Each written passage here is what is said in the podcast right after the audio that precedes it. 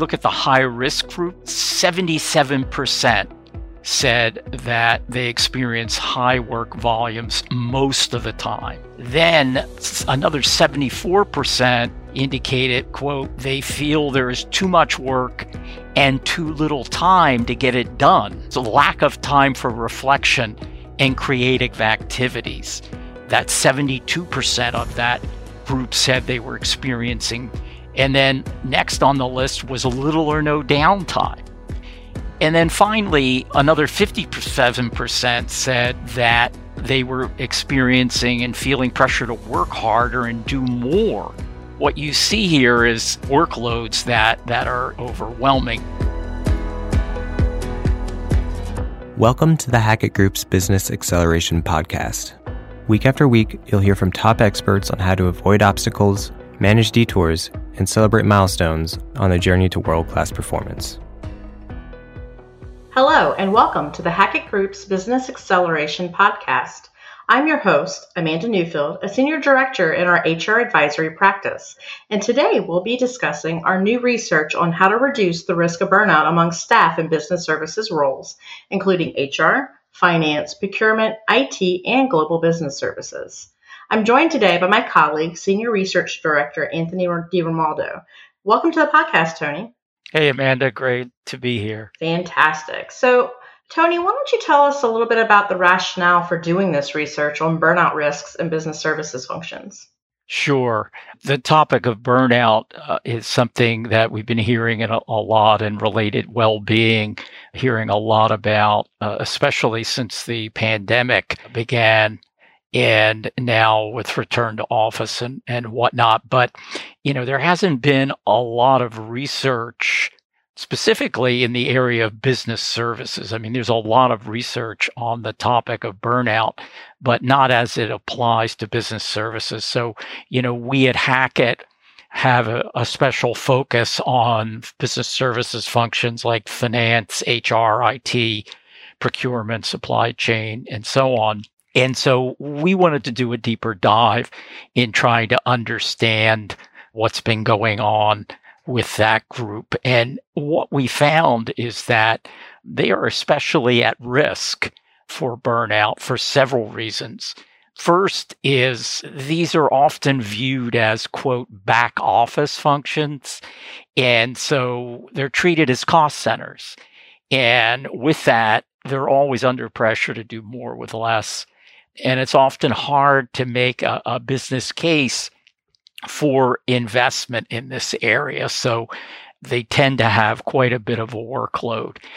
And there's also, when we look as when COVID happened and the pandemic played out, uh, business services functions, uh, specifically HR, IT, procurement, and in particular supply chain aspects of procurement, uh, it became very clear how essential these functions are. I mean, they literally, literally kept the business operating in many in many industries, and so, you know, there is a clear case for for making invest investment in this area, but it's it's been neglected and and needs to be better understood and made more visible. And so, when we looked at this, we really wanted to try to understand what are some of the drivers in organizations of burnout? Because a lot of what we hear about, you know, whether it's in the press or even in, in a lot of the academic journals,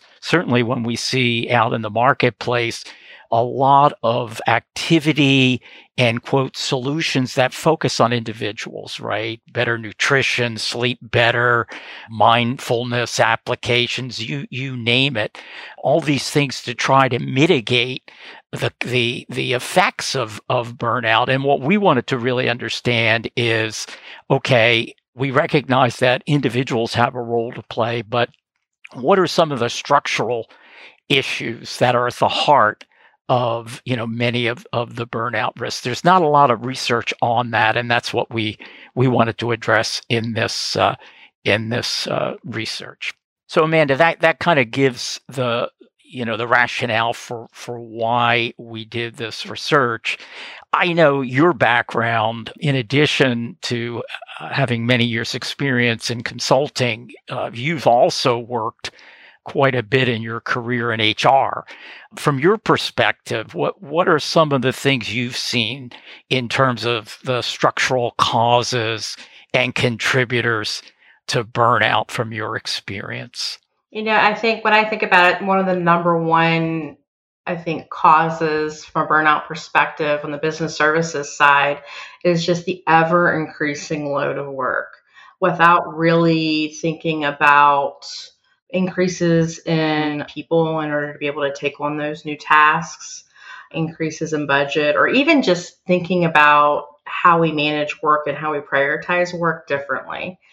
I know within the HR area, um, COVID really started to escalate the workload factor. But even before COVID, that was always a continual thing. People were asking for HR to do more with less.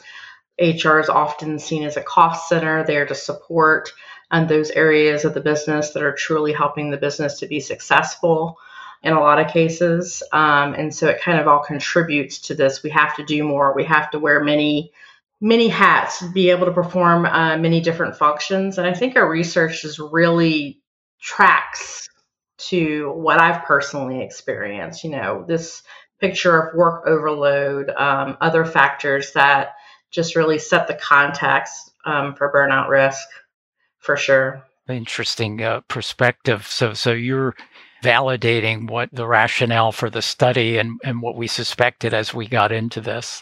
Yeah, absolutely. You know, and I think a lot of cases we across business anticipated technology to really kind of help us dig out of the hole that we we'd gotten from a, a work load perspective. In a lot of cases we've had, but I think in some cases we may have gotten ahead of what the technology was ready to do and may have started to like cut in anticipation of where we thought we were going to get efficiencies from the technology, but the technology wasn't mature enough. So now we're kind of stuck in this place where we're slowly taking on new capabilities in our technology in order to be able to close the gaps.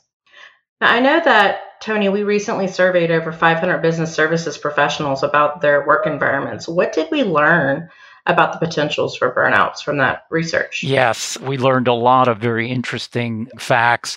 The core of what we asked about was we polled the participants and asked them to tell us how frequently they experienced 15 different specific stresses in their work environment and we'll get into what what those were in a minute.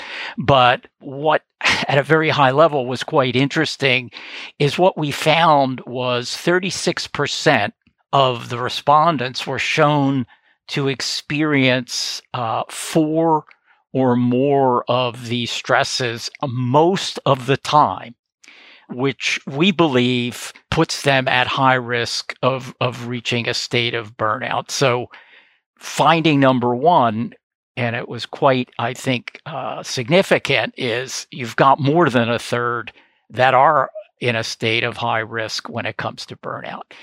Then we identified another 35% that said they experienced one to three of these stresses most of the time. And from our perspective, that puts them in, in what we'd say is a, a, a moderate risk of burnout category. And, you know, some burnout risk does loom for those moderates to high extent. When we, when we look overall, uh, the moderate and the high burnout risk, that represents 71% of business services professionals. So there's a lot of stress in the in these jobs and a majority are at least at a moderate, if not high risk for for burnout. Oh, that's pretty impressive. What are we seeing as the most common drivers for that burnout risk experienced by business services professionals? Well, you touched on one, and that is, uh, and this topped the list high work volumes. When we look at the high risk group, for example, 77% said that they experience high work volumes most of the time. So that was top of the list. Then another 74% indicated, quote, they feel there is too much work and too little time to get it done, and that they experience that most of the time. So those were the, the top two. And then there were a couple other that were cited by a significant number of the high risk group. The first was lack of time for reflection and creative activities. That 72% of that group said they were experiencing most of the time. And then next on the list was little or no downtime, which 64% said they experienced most of the time.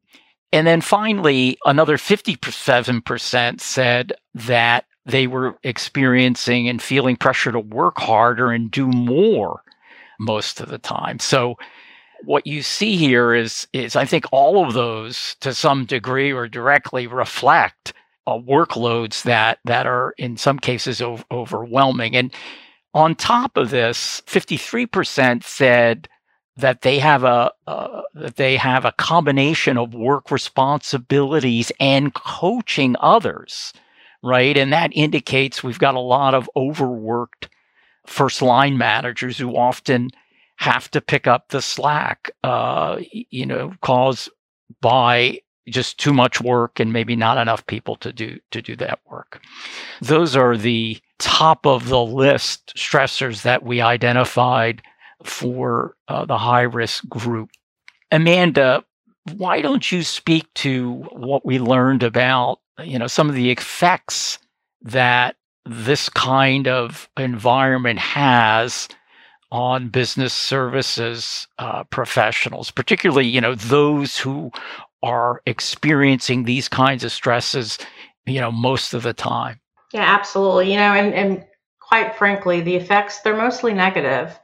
I mean, when you think about from a work productivity standpoint, a majority of the high burnout risk group is putting in more time and completing more work each day than even they did um, 12 months ago which is astounding. I mean, some of that can be attributed to, you know, things like remote work where there's less kind of interruptions during the day, but there's still that kind of factor of of being able uh, or doing more and definitely productivity doing more. But some have even said that their engagement or 30 so about 36% and desire to stay with their employees or their employers has increased. So we know from other research that these types of extreme jobs can be addictive. And I can I can speak to that personally. It's very easy to become addicted to to doing because you feel like the act of doing is and the act of some type of productivity is value added productivity. But in a lot of cases, um, it's not. And so um, these individuals, they're they're basically demonstrating behaviors like classic workaholics, but are they delivering value added work that's actually moving the needle, needle for their organizations? They may actually not be. We also saw uh, that 32% experienced some type of decrease in engagement, and 38% say they were less willing than 12 months ago to remain with their current employers. So the thought of like being more tied to the, the employer or not it's almost like a, an abusive relationship in some cases. Like do i stay with the devil that i know or do i go out and seek the devil that i may not know where i continue to be in this situation where i continue to be overloaded? And how do i even judge that? As far as expectations for the future i think this group's really kind of painting a depressing picture Many, almost 45%, don't expect their situation to get any better. In fact, 38% expect it to get worse. So, we certainly are in a challenging time when we think about the effects and what that's doing for our workforce from both just a frontline employee perspective, but even you know from a leadership perspective, how does that play down and play out for um, the employees that our leaders are supporting? Mm. So, this high workload, high pressure environment that many business services professionals are experiencing is really having some negative consequences on individuals and on the talent situation. I'm just curious we've been hearing a lot about return to office and hybrid work and companies cracking down and wanting to bring people back in the office more often and so on. Does the research shed any light on how that impacts well being? Well, you know, where we asked respondents how working remotely versus in an office setting has affected their sense of well being, we definitely, you know, received a lot of positive input um, from that across all three groups, regardless of where they were at from a burnout risk level perspective. About 78 to 81% said working remotely positively impacted their well being. And when you think about it, that makes sense because regardless of where you're at from a, a burnout perspective, working in the office has you know less perception around flexibility during the day. Um, the environment is more conducive for focus, and so and you're not you're avoiding time spent commuting and other and other efforts that you're doing throughout the day when you're in the office. So that that makes sense. From but working in an office does have some positive effect um, particularly for the high burnout risk group, but 33% and 36% for the medium burnout risk group. I think what you're seeing there is just really these groups are highly challenged with managing their time without those natural interruptions that they had throughout the day. So, you know, being able to do stuff that can help them not necessarily be mindful, but be able to replicate some of those natural breaks that they receive throughout the day is impacting their burnout risk. You know, so far we've spent all of our time talking about the problem. So, what did we learn from respondents about what they would most like their employers to do that would help alleviate some of these stresses and help them avoid burnout? Yeah, that's certainly a great question and one that we explicitly focused on in, in the research. And it was interesting that many of the recommendations that were made by respondents were related to improving how work gets done and the work environment rather than uh, increased wellness and well-being benefits like time off or well-being support like health family benefits or wellness apps or gym memberships whatever. And so a few that were prominent uh, across all of the groups uh, again we categorized in the high risk moderate risk and low risk of burnout transforming and streamlining work processes and deploying improved tech and enabling tools, they were in the top three in terms of recommended improvements that uh, or recommended changes that would improve well-being and reduce the risk of burnout for all three groups. And for the high risk group the second thing they ranked was instituting meeting free days which was suggested by 62% of the group. So clearly, there's a lot of wasted time in their view in terms of meetings. And that uh, was one of the prominent recommendations. They also picked first,